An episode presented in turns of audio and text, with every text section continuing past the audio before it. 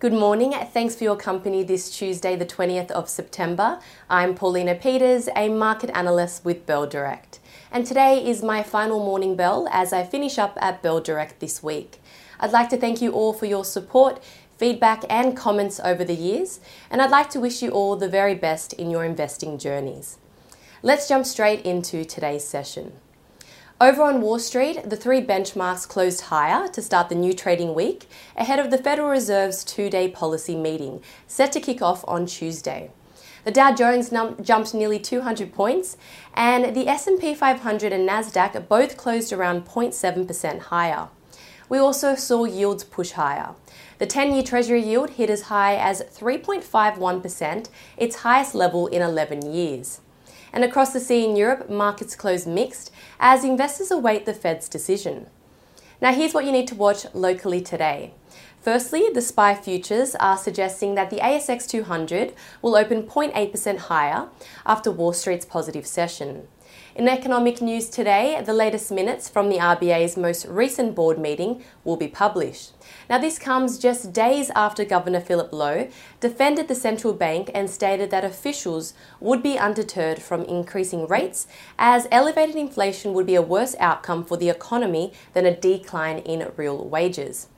Core Lithium CXO is expected to release its annual results this week, so keep an eye on this lithium stock.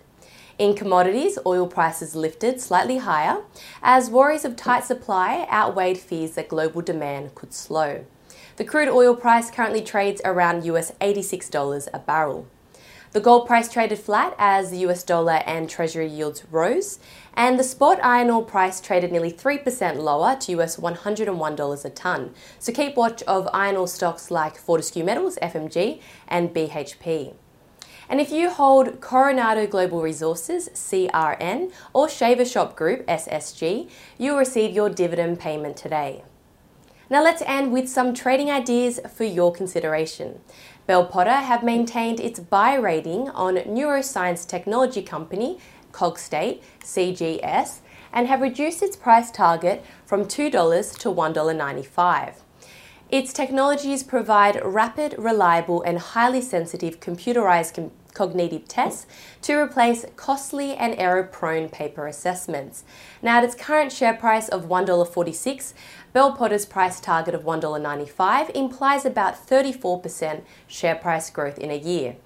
And Trading Central has a bearish signal on AGL Energy, indicating that the stock price may fall from its close of $6.97 to the range of $6 to $6.20 in the next eight days, according to standard principles of technical analysis.